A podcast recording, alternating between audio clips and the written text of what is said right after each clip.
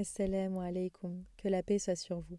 Bienvenue sur le podcast des Instants Bayen, un instant de partage et de réflexion autour du Coran. Et nous en étions dans notre programme à nos échanges autour de Surat Taha. Il y a un moment de cela que nous n'avons pas poursuivi et je vous remercie de votre patience. Nous nous retrouvons aujourd'hui euh, là où nous en étions arrêtés, c'est-à-dire à la Aya 53, Inch'Allah. Bismillah, Hamidan wa musalliyan wa ba'd, Rabbi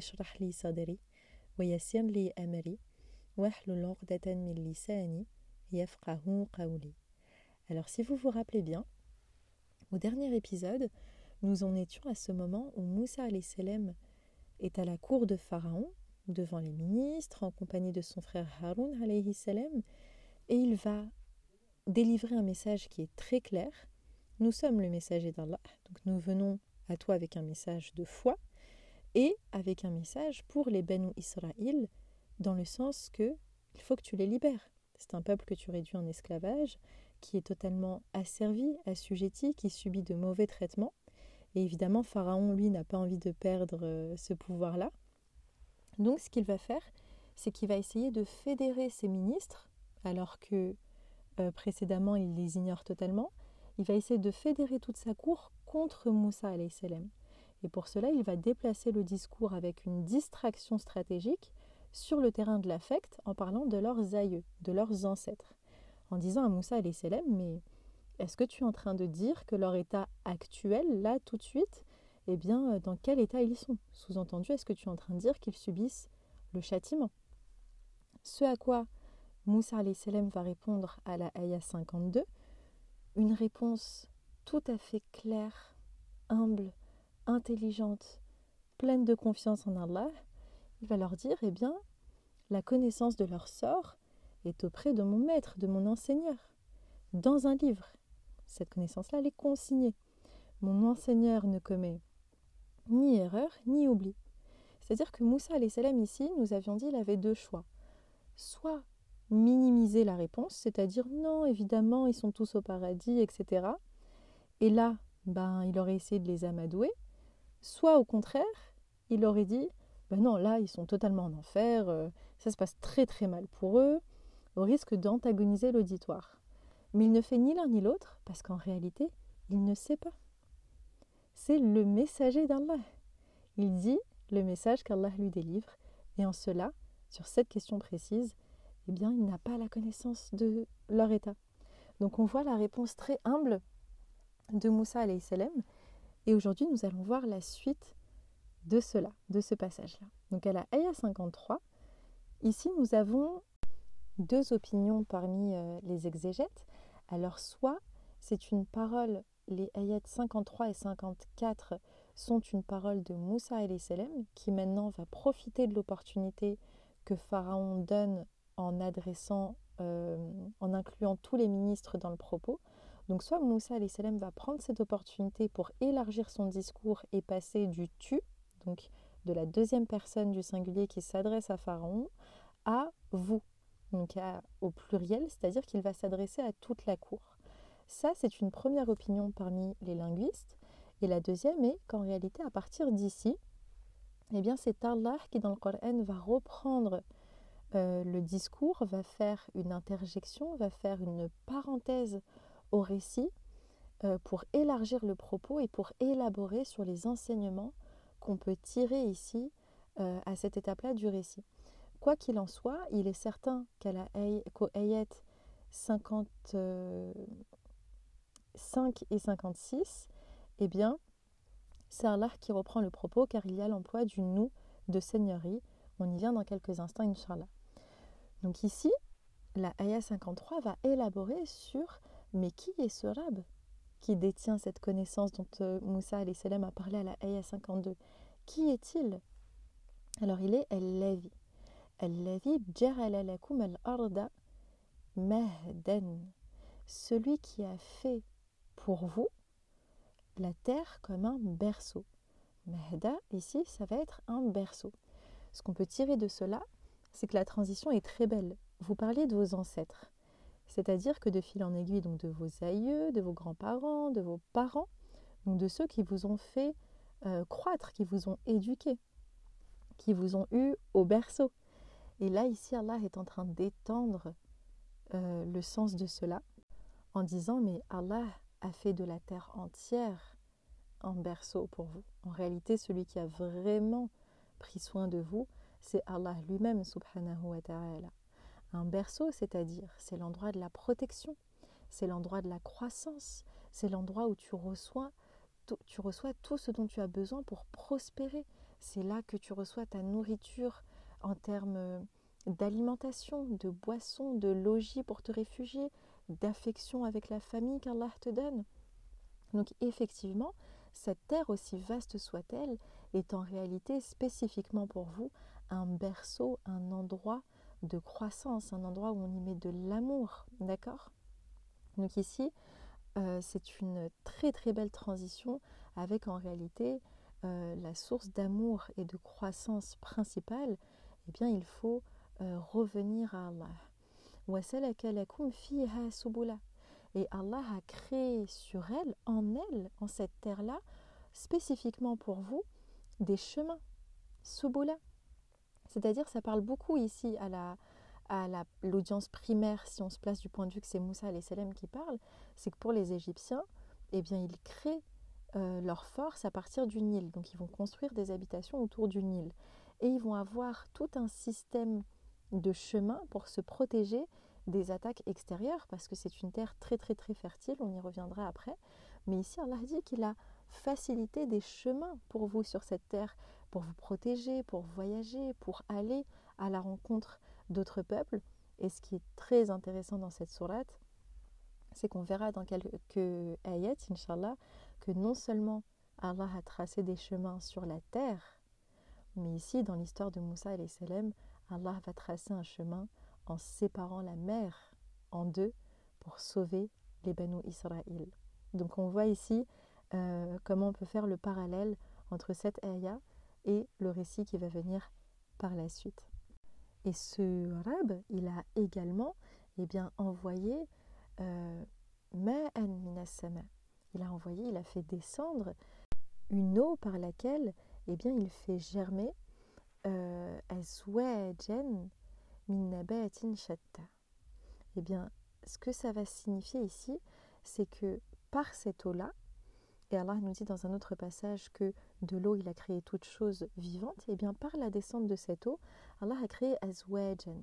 Donc azwajan, souvent, on, va le traduire par père, couple, etc. Ici, euh, il a créé en réalité le contraste, la complémentarité dans les plantes, euh, mais aussi en réalité dans tout si on y réfléchit bien. Ça peut être dans des choses comme le sucré et le salé, la mer et l'acide, le doux et le rêche à la sensation. Et on voit dans la végétation, eh bien, il y a vraiment ce contraste-là de création. Et puis, il y a des plantes qui sont euh, complémentaires les unes des autres pour pouvoir euh, faire prospérer toute cette flore-là. Et parmi chaque paire, chaque couple, chaque catégorie euh, de, végétation, eh bien, il y a des variétés différentes. C'est comme si je vous disais, par exemple, eh bien, dans tous les fruits, il y a des mangues, et dans les mangues, eh bien, il y a des variétés différentes, les mangues avions, etc. Donc, on voit ici, ce qui est mis en avant, ça va être l'unicité de Dieu qui va faire de cette terre un berceau, qui va la rendre fertile, qui va y placer toute la réponse, toutes les réponses à nos besoins pour prospérer, pour être éduqué, etc. Et puis qui en même temps va la faire fleurir cette terre, qui va nous donner des variétés de toutes choses. Donc ce n'est pas seulement Dieu qui répond à nos besoins, mais c'est un Dieu aussi qui embellit cette vie-là, qui va venir nous accorder énormément, énormément de bienfaits. Donc on voit ici le contraste entre Pharaon qui se rebelle totalement et l'appel à la gratitude ici, à la méditation, à la reconnaissance vraiment au profond euh, sentiment de, foi et de gratitude envers Dieu. On poursuit à la Aya 54, où justement on va avoir c'est-à-dire manger euh, de ces bienfaits-là. Utilisez-les, célébrez-les, et puis euh, utilisez-les également pour faire paître votre bétail. Donc il y a aussi toute cette chaîne alimentaire, tout ce système terrestre qui est créé autour de cette prospérité, et eh bien profitez des bienfaits d'Allah. Ils viennent de lui, mangez et faites paître votre bétail. Et voilà bien des signes miraculeux, donc des ayat, des signes qui te renvoient à une réalité plus grande. Pour qui? Li ulin nuha. Alors je trouve que c'est une expression extraordinaire dans le Coran. Je pense que vous êtes déjà tombé plusieurs fois sur euh, ulul albab, les gens de l'intelligence, les gens intelligents. Ulul albab, eh bien ce sont des personnes qui comprennent bien les signes, qui ont une vraie réflexion. Mais ici, les gens d'En-Noha, c'est encore plus profond. C'est une intelligence encore plus subtile, encore plus raffinée. Ce sont profondément les personnes qui vont interroger ce qu'ils voient. Lorsqu'ils vont voir justement toutes ces plantes, toute cette variété, eh bien leur réflexion ne s'arrête pas là. Ils se demandent mais d'où viennent tous ces bienfaits? Et par effet euh, de, réflexion, vraiment de pondération, ils arrivent, ils nourrissent leur foi de leur intellect. Et c'est aussi lié à la racine nahia, qui est le fait d'arrêter, de stopper, d'interdire. C'est-à-dire que ce sont des personnes qui, par leur savoir, vont réussir à arrêter les mauvais choix, vont réussir à en fait transformer ce savoir qui peut être théorique en vraiment une façon de vivre, en une éthique, en un mode de vie qui va euh, empêcher aussi, interdire euh, les choses nuisibles dans leur choix. D'accord? Donc ils vont vraiment mettre en application cette intelligence très profonde. Encore une fois, Nouha, c'est la profonde intelligence, celle qui fait interroger l'évidence, celle qui fait euh, chercher derrière le visible, mais d'où viennent ces plantes? Forcément, évidemment, c'est qu'il y a un agent créateur, c'est qu'il y a Allah subhanahu wa ta'ala derrière tous ces bienfaits. D'accord? Et on continue ici à euh, la ayah 55. Eh bien, Allah va nous dire, et là, donc le, propos reprend clairement euh, du point de vue d'Allah, même si au ayat 53 et 54, on pouvait se poser la question est-ce que c'est Moussa salam qui continue à s'adresser à Pharaon et à sa cour ou est-ce qu'ici c'est une parenthèse dans le récit de la part d'Allah? Quoi qu'il en soit, pour les deux ayats dont on va parler maintenant, il est sûr que euh, c'est une parenthèse, c'est Allah qui reprend ici le discours. Il nous y dit, subhanahu wa ta'ala, Minha de cette terre, donc de cette terre qui est euh, pour vous Mahden, un berceau, un lieu de croissance, de prospérité et d'évolution, et eh bien de cette terre-là, nous vous avons créé. Et le nous ici, nous, en avons déjà parlé, il me semble, c'est le nous de seigneurie. C'est une forme qui sied beaucoup à cette sourate, parce que n'oubliez pas, on a quand même un pharaon qui dit C'est moi, votre maître, votre seigneur, le Très-Haut. Donc ici, le fait qu'Allah emploie le nous de seigneurie, eh bien, ça c'est bien au contexte d'en réalité montrer où est la vraie autorité, où est la royauté suprême, elle est auprès d'Allah et non pas du tout auprès de Pharaon. Et aussi, on est en train de parler de quelque chose eh bien, euh, sur laquelle seul et uniquement Allah a euh, un pouvoir, même si c'est le cas de toute chose, seul Allah a le pouvoir, la hawla wa la quwwata illa billah, il n'y a de pouvoir et de puissance que par Allah. Ici, on est en train de parler de vie et de mort, donc le nous de seigneurie, d'un point de vue littéraire, c'est très bien à la Aya. Donc de cette terre-là, nous vous avons créé, fiha et à l'intérieur d'elle, nous nous vous ferons retourner. Donc, votre origine, c'est cette terre, et nous vous y ferons retourner. minha et d'elle, de cette terre-là, nous vous ferons ressortir une nouvelle fois, une fois encore. Alors ici, euh, ce qui est intéressant, c'est que on a parlé de la végétation juste avant, et il y a des saisons dans la végétation. Les arbres, tantôt en leurs feuilles, tantôt elles deviennent marron en automne, et puis elles tombent en hiver, et puis elles bourgeonnent et finissent par fleurir au printemps, et le cycle recommence. Ici, ce qui est intéressant, c'est qu'on va parler maintenant du cycle de la vie, du cycle de l'être humain lui-même. Et le fait qu'on parle de cycle ici est assez important. Parce que regardez, on est face à des personnes, ou en tout cas face à Pharaon, qui va nier la véracité de ce propos-là. Qui va dire non mais c'est impossible euh, qu'on nous fasse revivre après notre mort, euh, n'importe quoi, etc. Mais cette ayah est très importante parce qu'elle met en exergue le fait que nous vous avons créé une première fois de cette terre. On a fait émerger la création de terre. Vous allez y retourner. Irada, c'est vraiment l'idée de revenir à ce qui était avant, un état, c'est vraiment cyclique ici. C'est comme, euh, c'est une, origine qui donne le mot ride, par exemple. Le ride, la fête annuelle, c'est celle qui revient chaque année, d'accord? Et taratan ukhra, ça veut dire vraiment faire pareil une deuxième fois. Donc, si vous voulez, on peut sous-entendre ici, mais comment vous étonnez-vous que la résurrection soit possible alors que nous vous faisons émerger de la terre une deuxième fois C'est-à-dire que nous, l'avons déjà fait, vu que nous vous avons créé de terre, et en elle vous retournerez, et puis vous en ressortirez une deuxième fois. Donc ici, vraiment, cette Aya, on pourrait presque la surnommer euh, l'humble origine de l'humain. D'ailleurs, regardez, faisons le parallèle en français.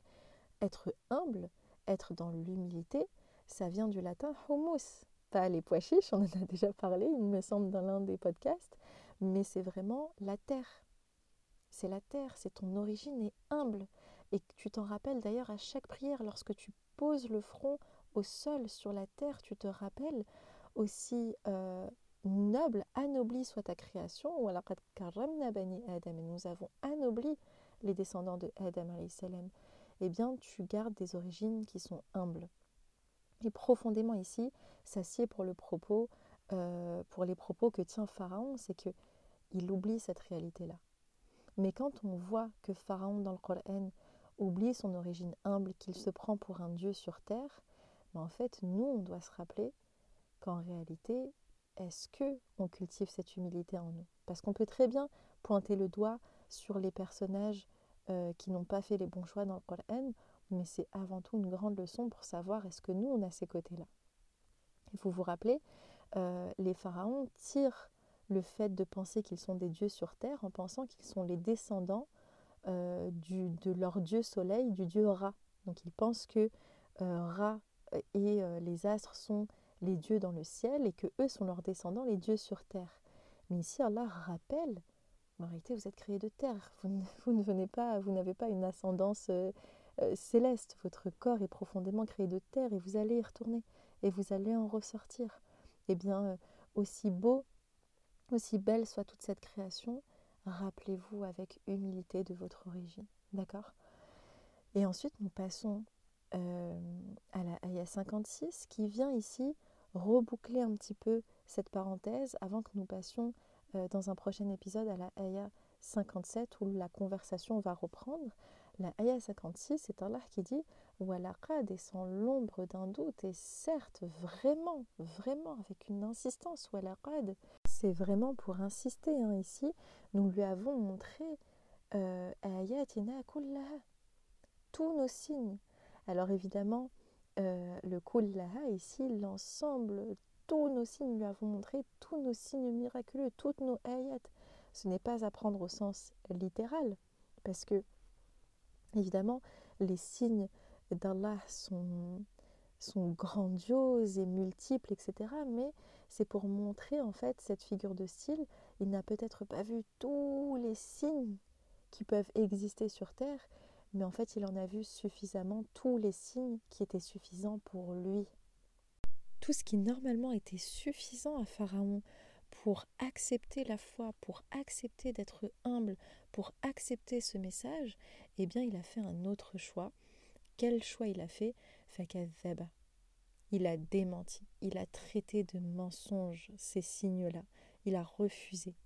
Ouais, eh ben, il a profondément refusé de croire de croire en ces euh, miraculeuses, en ces signes miraculeux, de croire en ces signes de la présence d'Allah que Dieu lui a envoyé.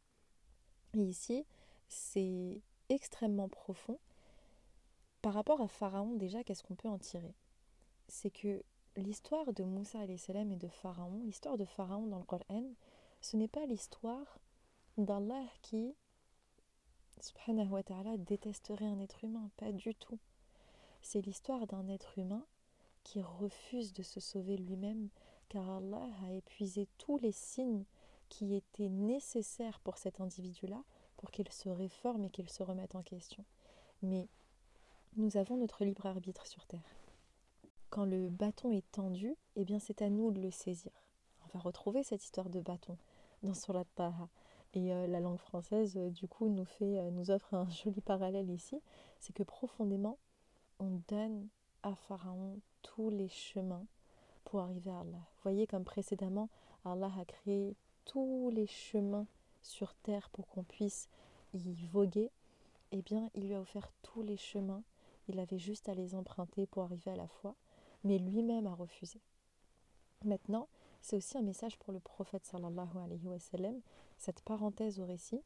Premièrement, eh bien, voici comment tu peux t'adresser aux Quraysh. Tu peux leur parler aussi de ces signes-là, des signes qu'il y a autour d'eux, des signes euh, qu'il y a dans le monde profondément qui les entoure, dans ce berceau, dans ce mahda qui vient les accueillir et les faire croître. Et d'un autre côté, message de consolation au prophète sallallahu alayhi wa sallam, eh bien tu fais de ton mieux. Tu fais tout ce que tu peux pour transmettre ce message-là, pour appeler les Quraysh à la fois, mais à la fin, la personne a son libre arbitre.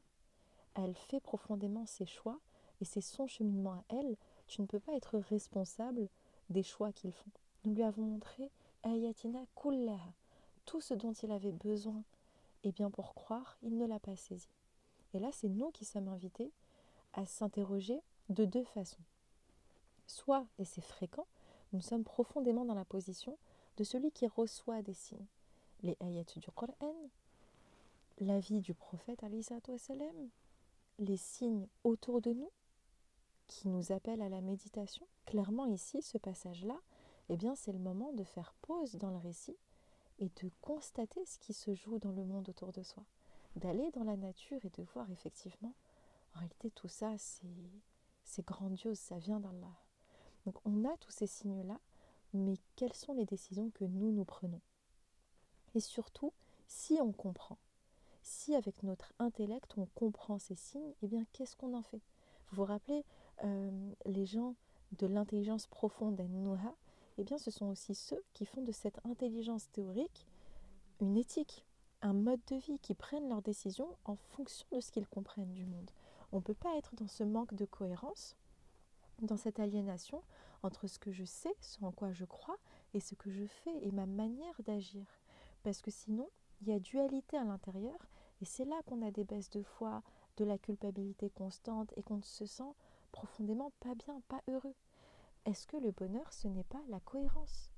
La satisfaction de ce qu'Allah nous donne, mais aussi une vie cohérente avec nos principes et avec notre foi, avec ce en quoi on croit. Si tu crois profondément, eh bien, euh, que manger sainement c'est bien, que faire du sport c'est bien, que ne pas mentir c'est bien. Quand tu vas faire l'inverse de ces choses-là, ton cerveau te dira mais attends, je croyais que ça c'était pas bien, pourquoi on le fait? C'est un petit peu ça qui se passe à l'intérieur de nous. Du coup, on n'est pas heureux. Mais si profondément tu crois en Allah, tu crois en la beauté de ce message, tu crois que le cosmos tout entier ne peut pas advenir, ne peut pas être le fruit du hasard et forcément créé. Tu crois que ce Dieu-là a une relation avec toi qu'il t'aime profondément, qu'il te crée d'amour, et que pour que tu évolues dans cette relation et dans ta relation à toi-même, il va te donner un système euh, de vie éthique à suivre. Et bien quand tu vas à l'encontre de cette éthique-là, forcément il y a un sentiment intérieur de tristesse, d'aliénation, parce qu'il y a une dichotomie, il y a une trop grande différence entre ce que tu sais et ce que tu fais. Et le sens profond de la guider, eh bien, coraniquement, c'est aussi cette cohérence-là. C'est les gens qui ont cru, et qui ont accompli les belles œuvres. Donc ici, première perspective de remise en question, est-ce que moi, en tant que personne qui suis face à tous les signes dont j'ai besoin en réalité, est-ce que je dément et est-ce que je refuse? Parce que démentir, ça voudrait dire je me convainc que ce n'est pas vrai. Et refuser, c'est-à-dire même si j'y trouve du vrai, eh bien, je ne l'accepte pas. Donc démentir, c'est aussi se mentir à soi-même. Non, non, non, ça peut pas être ça, ça peut pas exister. Mais d'un autre côté, quand tu dis ah, mais si quand même, je crois vraiment qu'il y a un Dieu unique qui existe. Ouais, mais non, c'est trop compliqué de vivre comme ça, je préfère refuser. Je préfère refuser son autorité sur moi, je préfère refuser qu'il sache mieux que moi ce qui est bon pour moi. Non, non, non. Donc là, je sais, mais je refuse. Donc vous voyez, il y a les deux étapes qui sont décrites ici.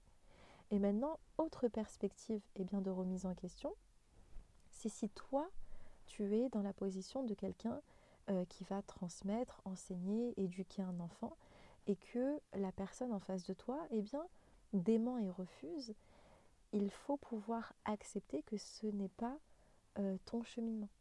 C'est le libre arbitre de la personne, même si ça fait mal, même si ça rend triste, eh bien la personne a le droit de suivre aussi son chemin euh, vers la vérité. Inch'Allah, qu'elle trouvera euh, la vérité en cours de route, mais on ne peut pas imposer aux gens de croire ou de penser comme nous ou d'accepter ce qu'on leur dit.